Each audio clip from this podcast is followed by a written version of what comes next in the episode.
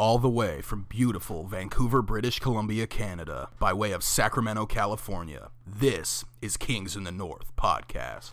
And now, the starting two for your listening pleasure. Standing six feet four inches tall at Jesuit High School, the half Greek freak, Nick Economy. And standing six feet tall out of McClatchy High School, Big Baller Ben. Kings of the North podcast is sponsored by Cash Considerations. For donations, hit up our Patreon. And we're back, coming to you live from our living room. It is, as always, Big Baller Ben and the Half Greek Freak. After an absent la- an absence last week for the holiday known as Remembrance Day here in Canada, uh, I have returned, and it's been a good week of Kings basketball. I mean, relatively good. A, a, a win to break a long term loss streak to the Spurs. Um, yeah, I mean, the, do you want to do you want to start with the Spurs? Yeah, um, like you said, a wonderful win. Uh, we took a one point lead into the fourth quarter, our quarter, and we expanded on that one point lead. So I know you had a stat about the old Kings in the fourth. Yeah, I've, I I was reading the other day the Kings, when going into the fourth quarter with a lead, has have not lost a game. So it shows that I mean our guys are able to close them out, uh, as I mean as well as any other team. But it also shows that we need to it- the a point of improvement to win games is starting strong in the third quarter. Well, yeah, and I mean you can you can see the games that we win are pretty close. I mean within five to ten points, and the games that we lose are all blowouts, which has led to this negative net rating that we have. So it's um it's an interesting little stat to keep track of. Yeah. Uh, but yeah, I mean the Spurs game was a good win. We had six players in double figures, led by the Serbian sniper Bogdan Bogdanovic, with 22 points in 25 minutes off the bench. Um, interesting night for Harry Giles. He was back from his three hour stint in Stockton, California, the All American city, playing for the Kings G League affiliate. Um, he played only one game in Stockton, uh, dropped 30, and the Kings were like, okay, here's your shot back in the big leagues. They only gave him uh, 12 minutes. Very productive, though. 12 points, 6 boards. Um, he was on the finishing end of a little regal menage a trois. Um, a little king's uh, thr- love triangle of sorts. Bogey to De'Aaron to Giles. Little hot potato passing sequence in the fourth. To end with a nice slam from Yeah. Harry, Um, showing off that explosiveness that he was known for before the knees. Yeah, um, sh- that play was, you know, sure to make anyone with a brain stem get out of their seat. Um, Willie was big, active on the glass, something we haven't seen a lot of this season. Um, grabbed 13 boards, uh, couple couple crucial rebounds in the fourth quarter. Um, I was just noticing while he was outscored and out rebounded by LaMarcus Aldridge, who had uh, 14 and 18 respectively, to Willie's 13 and 13. Willie still found ways to come up big, most notably the acrobatic alley oop set up by the speedster De'Aaron Fox. This put us up 10, essentially sealed the game. Um, Willie and Harry worked well together. Willie was in foul trouble. It seems to happen a lot. So Harry played his 12 minutes uh, in the third and the fourth quarter. Some big fourth quarter minutes from Harry Giles. And he kept us in the game uh, at least enough to uh, allow Willie to come back and extend the lead. So for Harry, I'd say this, in my opinion, this is where we need to use him more. If we're not going to send him down to Stockton, get him some third quarter minutes where Yeah. the Kings have been trash. Well, even at, he, he should be played probably the last four minutes of the first, the first two or three of the second, maybe a couple right going into halftime to give the starters a rest, In the and end, the of, the, end of the end third, of the third. start of the fourth, Correct. and then get the starters back out there. Yeah. close it out. Um. So, uh, honestly, a a standout game for Harry. Uh, with all- you know, twelve points in twelve minutes. What more can you ask for from the kid? For the Spurs, um, obviously DeMar DeRozan and LaMarcus Aldridge, but we're going to talk about Rudy Gay because why not? Because he put in some great work when yeah. he was in Sacramento, He was their second leading scorer in this one, but he didn't play down the stretch. which is surprising. Um, everybody knows about not this guy, and if you don't, highly suggest that you look up that YouTube video. It's a great piece of Canadian culture. Yeah, Rudy. Basically, the video is just showing Rudy's prowess late in games, ability to make his own, create his own shot. and stabbing the team that treated him so well right in the back after they traded him to Memphis. Um, the ball's in your court, Toronto. Basically, we knew the you know the Spurs knew the fans that late in the game it was the DeMar DeRozan hour, but I think the Kings did you know as well as they possibly could to f- force bad shots. Uh, DeMar does the the rip through move that's so frustrating, and we didn't we didn't reach in you know a whole lot late in the fourth. He didn't he didn't get to the line like he wanted to, but we did a, a pretty good job of you know making him defer uh, to LaMarcus Aldridge, who wasn't having the most productive night offensively, uh, like we said before. This was just a really fun win um, at home because we beat a team that we never beat, and you know there's a small caveat, but we're not gonna look at that because it's a win. A win is a win is a win. They're not the Spurs of old, but they're still a good ball club. So I'll take it. Um, any win I can get, any win I can get my hands on, it's mine. Um, anything else you want to say? Uh, no, yeah, let's move on. All right, so the start of a little road trip. After a real long break in between games, a four day break, which is almost unheard of in the league. barring the All Star break, um, a game that you look back and the Kings really let this one slip away. I don't know how many chances. Wish I would have counted for you guys. Where the Kings forced an errant shot, got out in transition like we've been doing all year, and then there's just careless turnover or missed bucket. We're looking at you, Buddy Hield, where it really just deflated everything the Kings had, you know, were, were working towards. We were only down nine to twelve points, you know, at when when they were when uh, when Memphis was was at its height of play. Um, we had five players five players in double figures, led by the human speeding ticket, De'Aaron Fox. He had 23. This was a real tough game for Nemanja Bjelica, uh, who was too busy getting bodied by Jaren Jackson Jr. to do anything offensively. Uh, Belly had an underwhelming eight.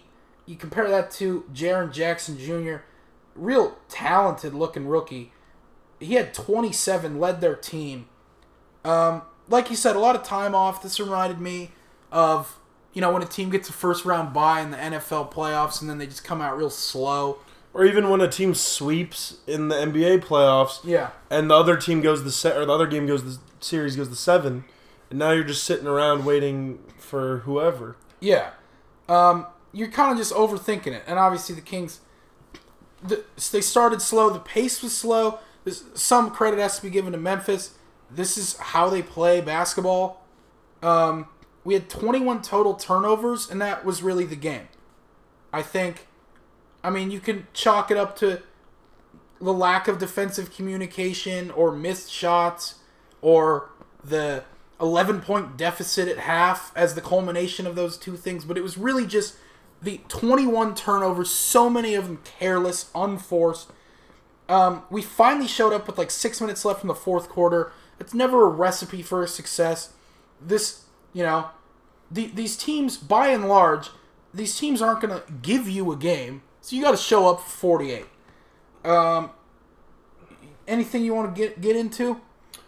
Not really. Uh, the I mean, Memphis is an interesting team. They've, I think they're in the lead of their division at ten and five right now. Team really nobody expected at the beginning of the year to be this good, but Mike Conley has really played well coming back from that knee injury last year. Marc Gasol's played really well year, and Jaren Jackson Jr. looks like he could be an elite talent going forward for the next 10, 15 years. So, Yeah, I mean, you, barring major injury, of, of course. Yeah, I mean, you brought up Conley and Gasol, and I think these two never get, you know, the the spotlight as a premier duo, but they really are. They have probably been- would if, if they were still in Vancouver. Yeah, they have been for years. You know, they in this one they each had nine teams, nineteen, and it seems like they're always in sync. Um, uh, Grant Napear pointed out that Mike Conley's never made an All Star game. That was something that I was aware of because I like following this guy.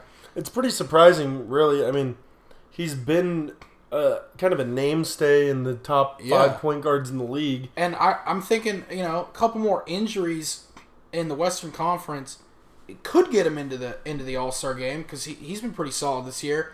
I think.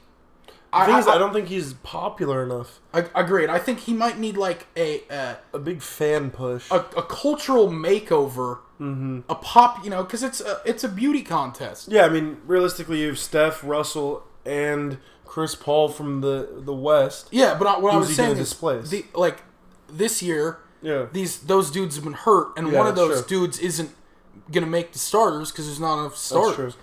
So Mike Conley can sneak in there. Who knows? Hopefully. Um, one thing you can take away from this game before we move on is don't from from the Kings standpoint, obviously, is don't roll over and give in to the opponent's game plan. For Memphis, this was to slow the pace down, and the Kings really kind of just rolled over and were like, "All right, we'll play in the half court," and it just didn't work. Um, when we've been our best is when we're moving the ball in transition, finding the open man for either a three or just a put back slam at the rim. And I think what what hurt us was the early turnovers because it got in our heads that we can't push the pace. So let's play in the half court, which really lost us the game. I think we have to find ways to increase p- pace where we can, particularly on the defensive end, leading to the transition. You got to be fast on defense to be, you know, out in transition.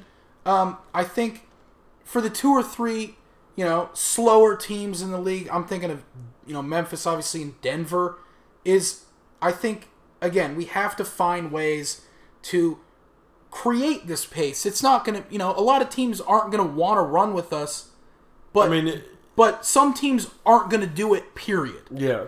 Um, and you gotta, you gotta. I mean, you gotta impose your will sometimes. Correct. I think transitioning to Houston, this would, you know, not not giving into their game plan is what I call the line theory. This is the foul line and the three point line. Um, that's Morey ball, another Yeah. name for it. it's how Houston, you know, wins until they get to the Western Conference Final. That's a whole num- another. Um, issue. I think as far as the game plan, it was don't recklessly foul James Harden and CP3 and Yeah, force Harden- their role players off the three point line. This is obviously easier said than done. Go ahead. Anytime that a player's in double digits from the free throw line, you know something's going wrong. And Harden took 10, which is low by his standards, but it's still something that you really just can't allow happen to happen. Yeah. Um, I think the Rockets, a dark horse for my least favorite team in the NBA. I think pretty explicitly my least favorite team. I really dislike watching the Rockets. I used to love the Rockets back in the days of Ming Yao. Of course. Uh, but you know, times have changed. They've become real analytics based, which isn't the worst thing, but it's It's gotta real. pass the eye test too, and for me, they don't. yeah, they're real boring to watch. Most of this hatred stems from the fact that they had the best shot of beating the Warriors uh, coming out of the West in recent memory, and they were without CP3 because Steve Kerr signed a deal with the Devil, exchanging a functioning back for never having to play a healthy team in the playoffs. Beside the point, James Harden and company decided to forget to shoot out. decided to forget how to shoot the ball yeah, for two quarters. The you know, twenty seven consecutive misses, unheard of by anyone's standards. You know, I, most notably theirs, but conveniently they never miss against the Kings. So it's just very frustrating to watch. I'll forever be haunted um, by the the velvety voice of Scott Moak repeatedly assaulting my eardrums with the phrase three. James Harden. Back during a game in 2015. Um, but let's get into the game itself that dropped us to 500. a, a statement that's still, you know, fun to say. We Yeah. had five players in double figures, led by Buddy's 23. A little bounce back game for him. Uh, we played Bagley more uh, more than Belly, and Bagley tallied 16. But we'll get into it later. Um, I mean, Belly and Willie played a combined 32 minutes, which is from two key guys for, so far this year. Really a low mark. Yeah, I was gonna say we'll we'll get into the whole minutes argument later in the show. Dive into that rabbit hole. Um, another great game for Bogey coming off the bench. 14 points in 20 minutes. Uh, I would like to have seen him re-enter the game in the third quarter a, a little uh, a little earlier. You know, who knows what's going on with his minutes restriction. Skal saw some garbage time minutes, netting two points someone we you know kind of always overlook, but having a decent season, decent game here. With Justin Jackson had ten and four. Someone who still isn't you know hundred percent confident in his ability. Um, you could see that you know when he isn't taking open shots, but he's not the deer in the headlights that he was last season. Some people never shake that mentality. You know, let's hope he does because seems like a good kid. Uh, Last time we were talking about someone other than the guards making an impact, I specifically noted the Clint Capela Willie Cauley Stein matchup. And in this one, I mean, from anyone who was watching the game or who looked at the you know the box score, Clint Capela really had his way with uh, Willie Trill. Uh, Capela netted 23 to Willie's 3. Um, that's three points from the field. Um, he kind of proved that one something we already knew James Harden and Chris Paul can pass the ball. Two, he's the perennial floor running big. As far as uh, you know, offensively, he's I I'm gonna put him at the best in the league. Yeah, I mean, I, I I'd say he's the, the next evolution or the next iteration of the the rim running big like DeAndre Jordan was for so long in LA. Um, similar hand eye finishing skills around the rim. Um, he's even even able to extend his range a little bit, but he doesn't have that defensive presence that DeAndre had. It's definitely something that I'd like to see Willie start following in that mold. Yeah, Um, I think the one the one biggest difference between them, the, I mean, Willie and even Capela and DeAndre Jordan is Willie doesn't have that bulk on him that those two have enabled to it, that enables him to survive some of the hits around the rim and finish with a bit more ease. Yeah, Willie's also has like a decent, you know, mid-range shot. Mm-hmm. But like I said before, he, he is shooting basically, you know, eighty-five to eighty-eight percent of his percent of his shots from within five feet. Yeah, and I, and I mean, I, I don't know if ho this is much of a hot take, but when the ball goes to Willie or to Giles or to Bagley in the corners or it's kind of on the wing, but inside the three point line and kind of stagnates the offense, those aren't the shots I'm really looking for.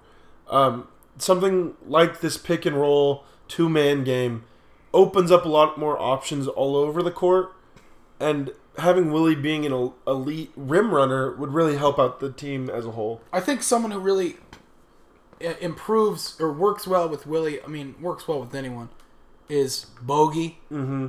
They, I mean, he's a great passer. they got some chemistry going. Um, you know, it didn't really work out too well in this one.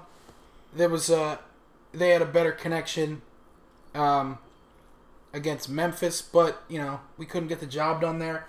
I think Bogey is. I'm gonna say it right now. Bogey's dropping 50 in a game this year, and you can come at me with whatever you want, but it, you know we How- saw we saw what he could do in Europe. How many seasons do you think before Bogdan's an All Star? Um, I'm gonna say he's an All Star before 2022. I, I'm I was gonna say in two years you can put this year, one more year, and then All Star Yeah, it's 2021, so pretty close. 2021. Yeah, so uh, look out for Bogdan. Look out for Bogey dropping 50 this year. Yeah, he did it in the. Did he? Did he do it in that World Team World? No, I think only Team had like USA game? 27, but He, he he was he was going off on that one too. But I think he only, you know, he did it on like It's like- 14 shots Yeah. or something insane. Okay, uh, back to Houston. A little uh, wrap up.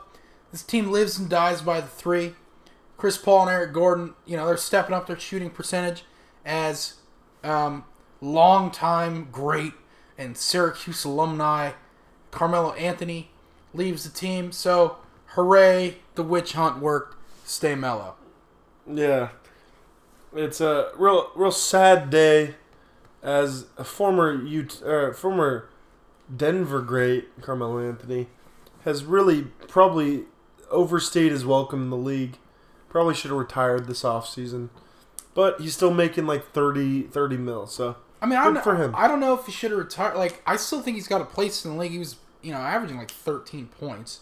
yeah, I mean, thirteen points, but he doesn't want to take a bench role. So I think this was the. I think this was the wake up call that he might take a bench role. we'll see. That was supposed to be last year at OKC too, and that never happened. So Yeah, but that team it was a mess from the start. I think this. I mean, if he's smart, Yeah, so was so was this year's Rockets team. It was a mess from the start until he was gone. I- so I, I think that has more to do with Chris Paul making like you know oh yeah, making plays Chris Paul was awful to start the season. I think that has more to do with Chris Paul making plays and the bench stepping up, making shots than Carmelo's 13 points. Um, I don't know. Love Carmelo. Let's see what happens. Stay mellow.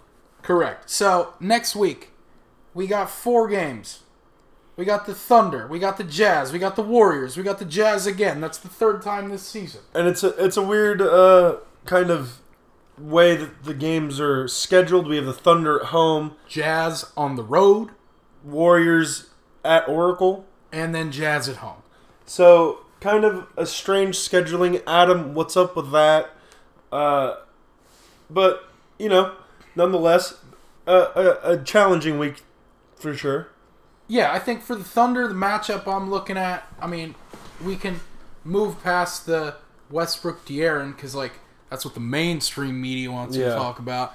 I'm going to say it's a combination of Willie slash Koufos on Steven Adams, Yeah. and then playoff P and playoff Bogey, that EuroLeague playoff. What about Trey Will or Troy Williams too? That's Can't true. be forgetting the goat. I think it's going to be those matchups. It's going to be the bigs, and it's going to be The Wings versus Paul. yeah. I think that De'Aaron and Russell Westbrook's you know similar play style, pedal to the metal. Again, I don't know. You know, who knows if they'll cancel each other out, but I could see that happening. Yeah.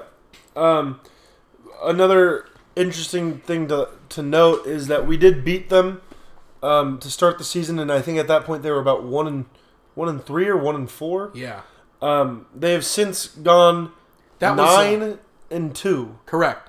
They have won. What is it? Eight of the eight of ten. Yeah. And yeah, that was Westbrook's first game back from the the injury, the old knee, I believe. Who knows? If you don't know the injury, chalk it up to a knee. It was it was a knee injury, Okay, perfect. Um, similar to Bogdan's knee scope, I believe. yeah. Um, yeah, that's really all I got to say about the Thunder. Uh, Yeah, you know, let's, a, uh, a team we've already seen. So let's move on to the Jazz. Another, team, we've already seen. Um, Uh, Jinx. Uh, Utah, uh, like we've like we've mentioned before, has a, the Stifle Tower uh, yeah, let's let's uh, up in the front court. Rudy Yeah. Gobert.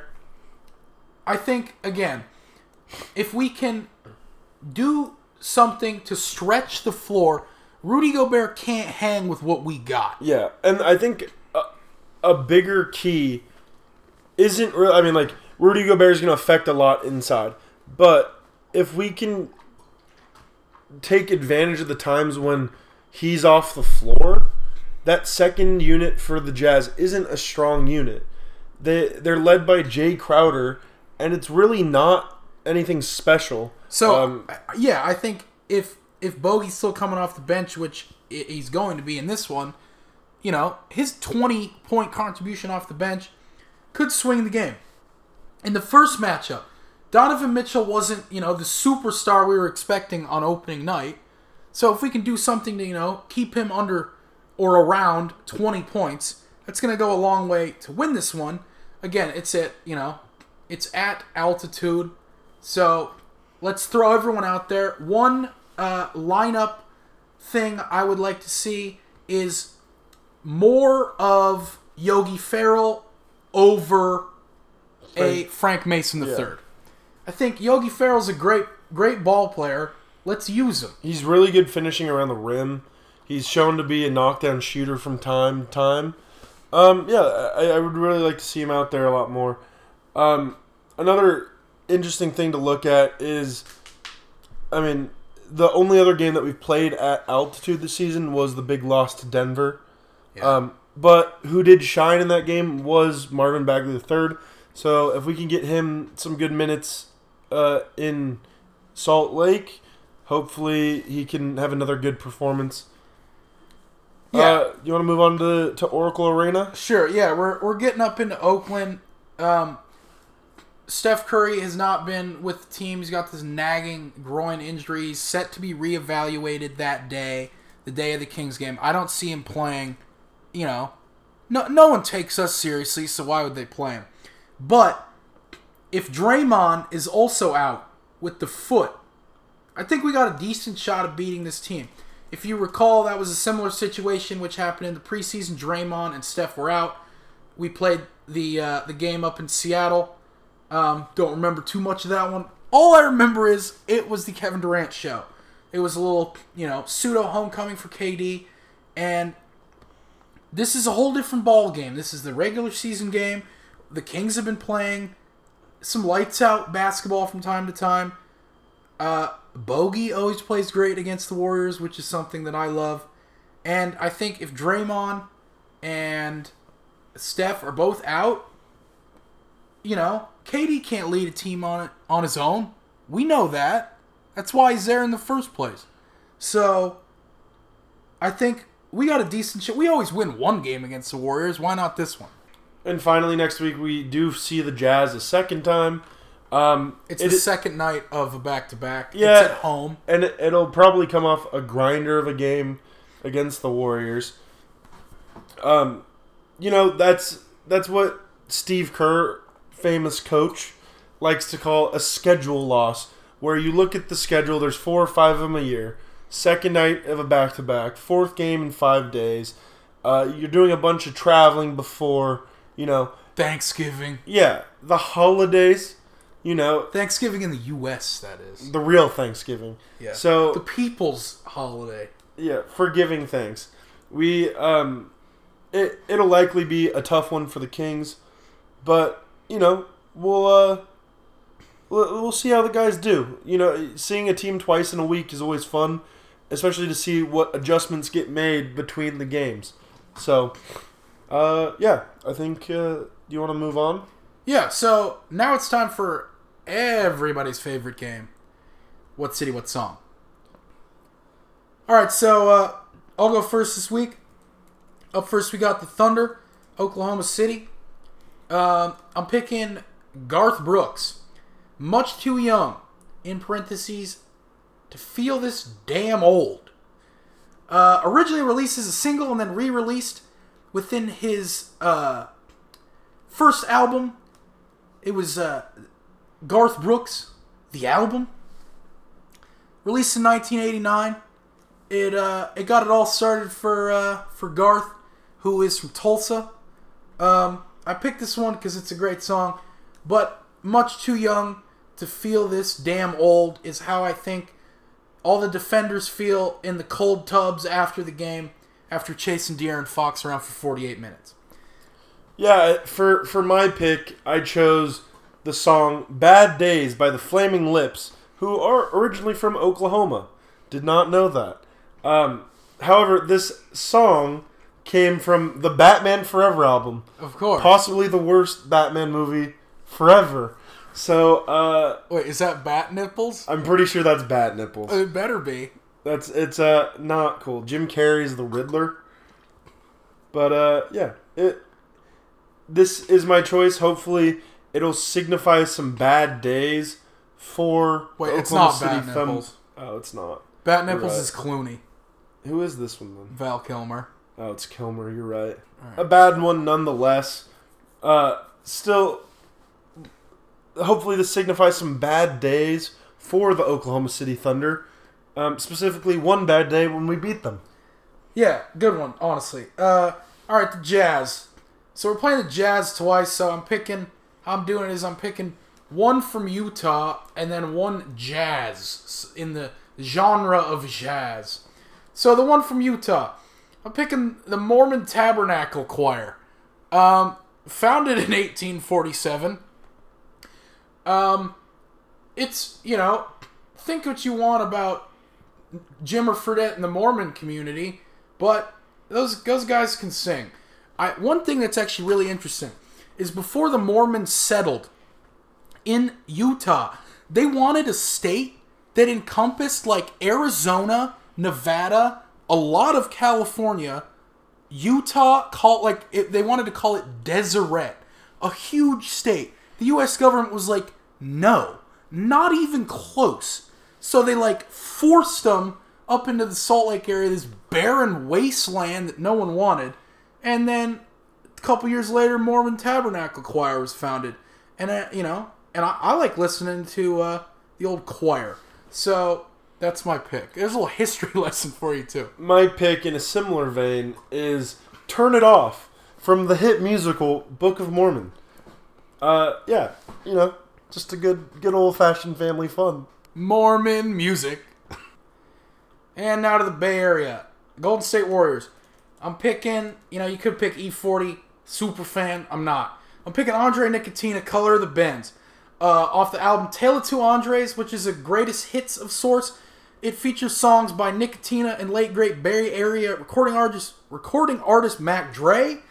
Um, if you ever have the chance to see Nicky in concert, he plays Ace of Spades like 600 nights a year. So I'd recommend going to that. Fun for the whole family. All right, what's yours? Mine is uh, Choices, also known as Yep, Nope, by E40. Uh, you know, it's a great one, a classic, and it is uh, it, it is representative. Are the Warriors gonna win? Nope. Are the Kings gonna win? Yup. There you go. Um, all right, the jazz again in the in the style of New Orleans jazz music, obviously where the Jazz got the team name. I'm picking someone who's near and dear to my heart. No, I'm not related to this person. Terence Blanchard, jazz artist from NOLA. The song Jackie Gets Out. It's got an elegant mixture of brass and piano. Uh, TB's from New Orleans. Um, he was recently featured in the soundtrack of Black Klansman, a Spike Lee joint. Wonderful film. Get out there and see that. Um, yeah, Terry Probably Blanchard. can get it online now. It's a it's been out for a while. Yeah, Find it wherever true. you stream your movies. Yeah, Terry Blanchard, um, jazz artist from New Orleans. Song Jackie Gets Out. Give it a listen. Mine is uh, kind of an updated version of jazz. We have Ludacris number one spot, which actually samples Quincy Jones's Soul Bossa Nova. So it is a it's a best of both worlds here. Okay, that that is a solid pick. Until next week, when we have a whole new set of cities, whole new set of songs for you. Up next, we got some news. League wide this time. Not just Sacramento Kings news. Pause it. Out of Minnesota, the Timberwolves, as of the time of this recording, are undefeated after trading Jimmy Butler, beating the Nets, the Pelicans, and the Blazers. All three of those teams were, quote, playoff teams at the start of the contest. Out of Brooklyn, a nasty injury to former Michigan Wolverine Caris LeVert is not expected to be season ending as first speculated. LeVert, who is in discussion for most improved player, was diagnosed with a subtalar dislocation of the right foot. LeVert, who is expected to make a full recovery, could be playing again for Jay Z's side hustle as early as February, but that all depends on how rehabilitation and the team's record go. Out of Oakland, the Golden State Warriors are without Steph Curry for at least three more games, and sources in the Bay Area say he is scheduled to be reevaluated for a nagging groin injury before the November 24th contest against your Sacramento Kings from Oakland. With Steve Kerr as their head coach, uh, without Steph, they're about a 500 team, and with them, they're astronomically better. Um, as well as since Kevin Durant ruined the NBA and joined the Warriors two years ago, uh, in games where KD plays and Steph doesn't, they are just above 500 at 19 and 12. And when it goes the other way around, when Steph plays and Kevin doesn't, they are 24 and 3. Pretty astronomical. Shows how impactful Steph is and why he's really the best point guard in the league. All of this has caused some controversy in the absence of Steph Curry, as animalistic tension between Snake Kevin Durant and ass Draymond Green resulted in a team suspension for the latter. Green has since been out of the rotation due to a foot injury. I'm sure the refs will make up the difference. Authorities out of Miami Dade County have confirmed that an assault rifle pegged at nearly $50,000 belonging to Miami Heat big man Hassan Whiteside has been stolen out of the player's vehicle. This confirms for the umpteenth time that Florida exists outside of the laws of time and space. Yeah, this is, might be the lowest point in Hassan's career since he left Reno Bighorns. And finally, out of Sacramento, James Ham reporting. Management has quelled rumors that GQ Dave is on the hot seat over roster moves and player development. In the spirit of actual news outlets who make a mountain out of a molehill, here's our take. You know, this this whole Dave situation is pretty nuts. Carmichael Dave summarized it very well by saying like he could do basically whatever he wanted at this point in time in terms of basketball, and it, it'd be hard to justify a reason for firing him with one of the best starts in years.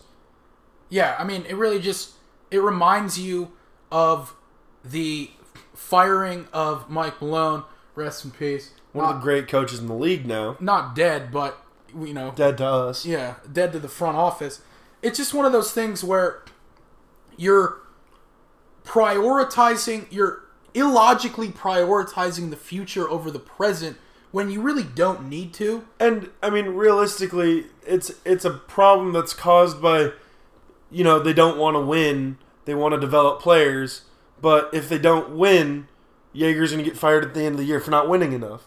Yeah, I and think if he doesn't play those youth, he's going to get fired now for not playing the youth. So it's a damned if he if he does, damned if he doesn't situation. Yeah, I think that's a great way of putting it. I think for me, the other thing that's kind of frustrating is like we're winning and we're playing the youth. I don't exactly know what the front office wants from this guy. yeah, Bagley's averaging 24 minutes a game. Which is good for fifth on the team. Yeah, um, he wasn't the most complete player out of you know the draft. Shout out to Luka Doncic. Yeah, looking really great down there. Actually, just put up what twenty over 20, 27 the other night. Yeah, um, Um, he's he's averaging over twenty on the season. he's averaging like 27 and four. And yeah, we're not a Mavs podcast, but dude looks great. And they beat the Jazz by 50. and they beat the Warriors, so that does help the old Kings.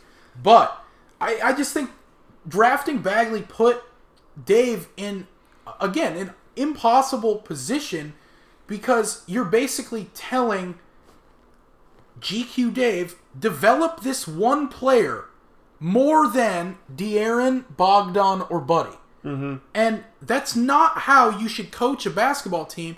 And if I was Dave, I would come out not publicly because you got to keep this in house, but I would literally, I'd almost be furious because what know- if the king showed the front office a track record for getting it wrong? Yeah, and just just on a surface level analyzation of the, the topic, if you look at Dave's history, going way back to when him His search history. Yeah, to, to, to his starts in the league, he got his start by coaching and developing players with the D League, now the G League. Then went to Memphis and did some great development of players, but implemented a different culture there, and now has changed the culture in Sacramento and showed he's proven in the past that he can develop players to be great. So why give up on him after our best start in years and after you know we just spent one of the biggest draft picks that we've ever had. I think for me, it's not even like the sense of giving up on him in in because I think if the Kings fire Dave Joerger, I'm telling myself they won't. In the in the middle of the season, I mean, it's catastrophic to De'Aaron, Buddy, and Bogey's development. And you have to it's one of those bird in the hand is worth two in the bush things. You draft Bagley, who doesn't have a right hand, who isn't the greatest with as far as the basketball IQ. He's playing a lot better defense. I credit that to Dave Joerger. That was something that everyone was saying was his biggest fault. He's playing 24 minutes a game and playing well. I think for there to be any problem with Bagley's development, I think Harry Giles is a different story. And I think the front office is handling that a little oddly too. We can talk about that in a second. But I think from Bagley's standpoint is there's no incentive there's no direct incentive to lose games because we don't have a draft pick. Basically what I'm getting at is GQ Dave was handed players like Iman Shumpert and Nemanja Bjelica. And if he feels that playing those guys wins games while also giving Marvin Bagley the fifth most minutes on the team, there's got to be something like severely wrong with Vladdy's brain. This is what I'm thinking.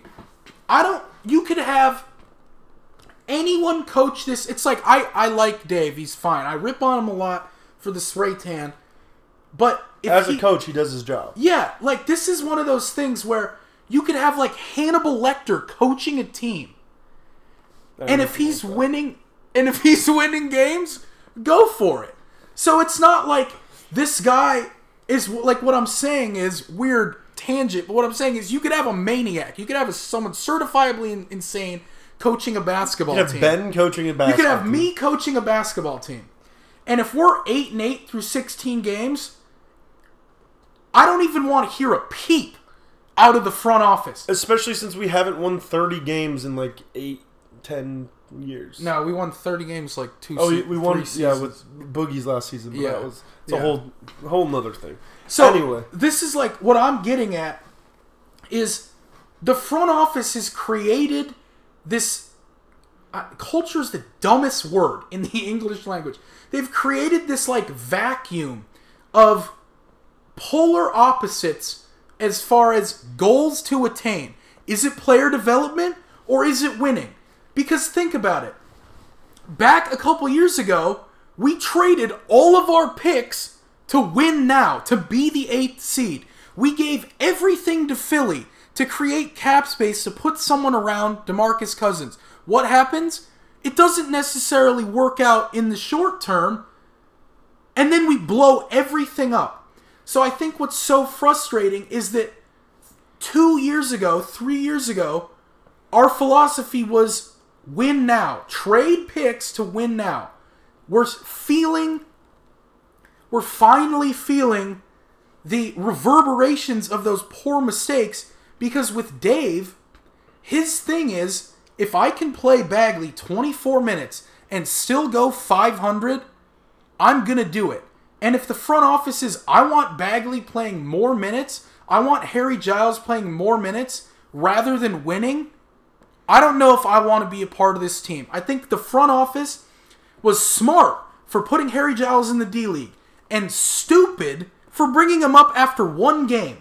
I think that's not good for anyone's development. That's telling Harry you're going to play, and then he does it. He played 12 minutes and played really well, and then doesn't play the next two games. That's detrimental to a, a your your psyche as a player. And I think one thing where it really comes to a head is in with Nemanja Bjelica. This is something that we pegged as the Bjelica effect. Apparently, and who knows, we could be going nuts about this. Hopefully we are, and it's nothing. But the front office wants Bagley over Bjelica. That doesn't make sense from an analytics standpoint or an eye test either. Because when Bjelica plays well, when Bjelica is given the opportunity to play, we win. Obviously, he's not going to have a great night, you know, every night. But we are so quick to pull him off the court before anyone else. Imagine if we pulled Buddy off the court after a slow start. He wouldn't score 20 in the fourth quarter like we know he can. It's the same thing with Bjelica. We pull him off the court, so he's not playing well defensively. Pull him off the court, that's fine. But if he's playing okay defensively and he has a couple turnovers and, you know, he misses a couple shots, that's no reason to pull him off the court for the rest of the game, knowing what he can do on the offensive end. Okay, here's what I'm talking about with Bjelica specifically. When when we win, he's averaging about 30 minutes. In losses, it's at or less than 20 minutes. We don't allow him to progress within the game like we do. He has the shortest leash for no reason. Because statistically, he's our best player. He, he's a, our best player as far as plus minus. And he adds, he's the only player on our team that when he's on the court, and I will post the picture of this graph I'm alluding to on Instagram, so take a look at it. He's the only player on our team that is positive from a scoring standpoint and positive from a net defensive standpoint. No other player on the Kings can say that. De'Aaron Fox is the closest. He's positive from a point standpoint, but neutral from a net defensive point standpoint. Whereas Bagley, way on the other end. He's the furthest away. The only person who's worse is Harry Giles. So this is what I'm saying. If in 24 minutes Marvin Bagley can't perform, there's no reason to believe in 33 minutes he's going to do anything different. If anything, it'll just get worse. Agreed. So I think here's my takeaway. Vivek, cut the check. Nothing else. Vladi, get the players in the building. And Dave, win games. So far, that's what's been happening this season. And so I don't know what's going on with this Dr. Jekyll, Mr. Hyde act from the front office. It has to stop. Now we're going to hand it over to uh, Half Greek Freak with a little response to what I have to say. So, since these rumors started swirling about 24 hours ago, there's been a response from Dave Joerger who says that it's. He basically said he's just going to do his job. He's going to do what he needs to do and try to keep coaching to wins. Um, there was a response from Vladi denying that he had ever thought about firing Dave and that he is full he's fully him and the front office all fully support um, Dave's actions this season. And um, there's been a rumor swirling around, I believe, originating from Carmichael Dave. About- a great source. yeah, Give me a I- break. He still has he has more insider info I- than most. No, I know. And the fact that this guy is given like this insider info is nonsense. Yeah, he, he has a platform that's bigger than it should be, but I digress. wacko. I digress. He the rumor states that the source of the original article about Dave's hot seat is from somebody within Bagley's camp, um, specifically Bagley's father. Now I can't confirm nor deny these allegations, but if it is, it is interesting because he is playing a lot of minutes, and if he wants more, it's a lot for a rookie who typically they're going to hit a wall 40, 50 games into the season.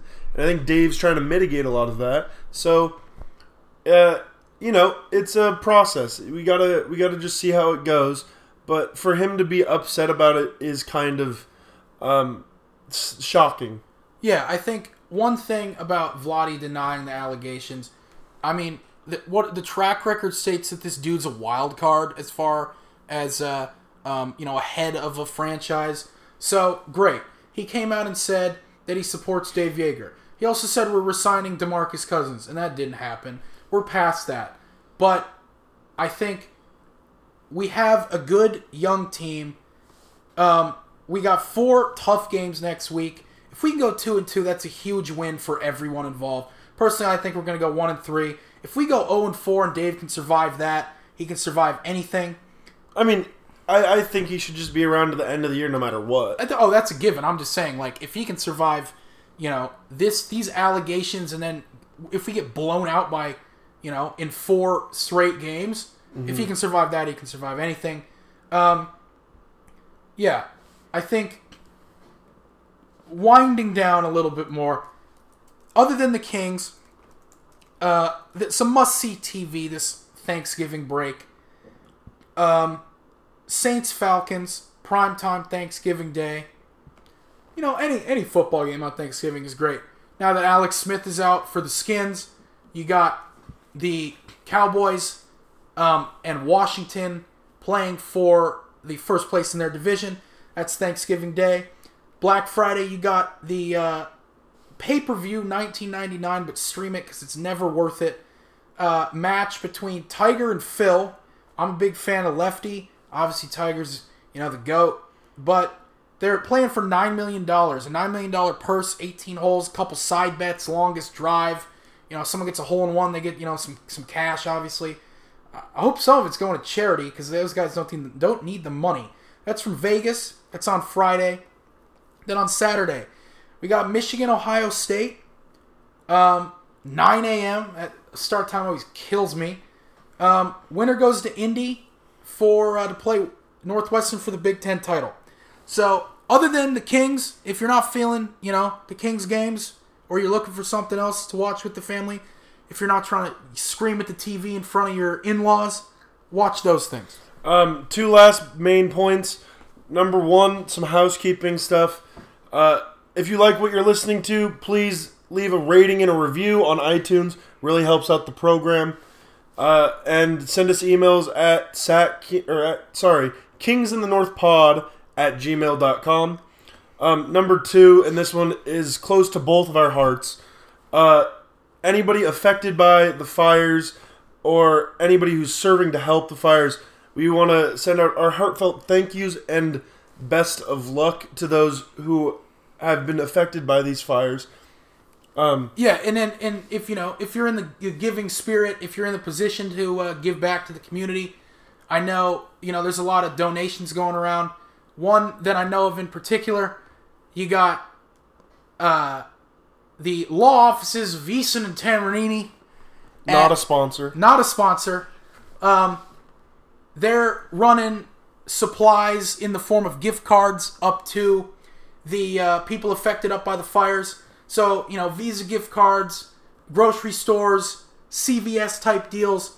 Get get to uh, one two three four eighth Street, and that's Suite two hundred. sweet 200 Get there. I, I think there's a box where they're uh, getting all this stuff together, and then they're gonna run the supplies up there. So, you know, get out, get out and help some people. Go Kings. Yeah, this it's what the spirit of Thanksgiving is all about. We we want to give back. Um, unfortunately, we will. I will not be in the country. Ben will be returning to see his family. Yeah, I'm going to Washington State. Won't be in California. But uh, please do something good this Thanksgiving. And For all the people, I don't know if the Run to Feed the Hungry is still going on with the with smoke, the smoke, that's a good question. but hopefully, if it is, get out there in masses and run to feed some hungry people. and in the masks. Of So, course. uh, yeah, And finally, everyone's favorite segment. Dirty Dan's hot take of the week. All right, Dan. Hope your knees are feeling better. How you how are you doing today? I'm feeling much better, thank you. Uh, thanks for thanks for coming and taking your time out of your busy schedule Yeah. to join us here. Uh, so our question for you this week: What player will lead the team in points per game over the next week? Four game span. We play the Thunder, the Jazz, the Warriors, and then the Jazz again. I would have to guess that it's Buddy. Damn, Buddy Love. All Pretty- right, solid pretty pick. good guess. Having a uh, having a, a, a great year so far. A couple slow starts, but seems to pick it up in the second half. I I know you know we're not keeping tally in mind. I'm gonna say I'm gonna go out on a limb and say De'Aaron. Yeah, I mean, I think it'll be probably either De'Aaron or Willie. Willie's been pretty consistently. I think as far as 10. a quote unquote hot take, it's not even it's not hot because Buddy's been playing really well. I think Buddy has actually you know a solid a very solid. pick. Lukewarm take. Yeah. So, and that's all for this week. Thanks for listening. Good day, lads.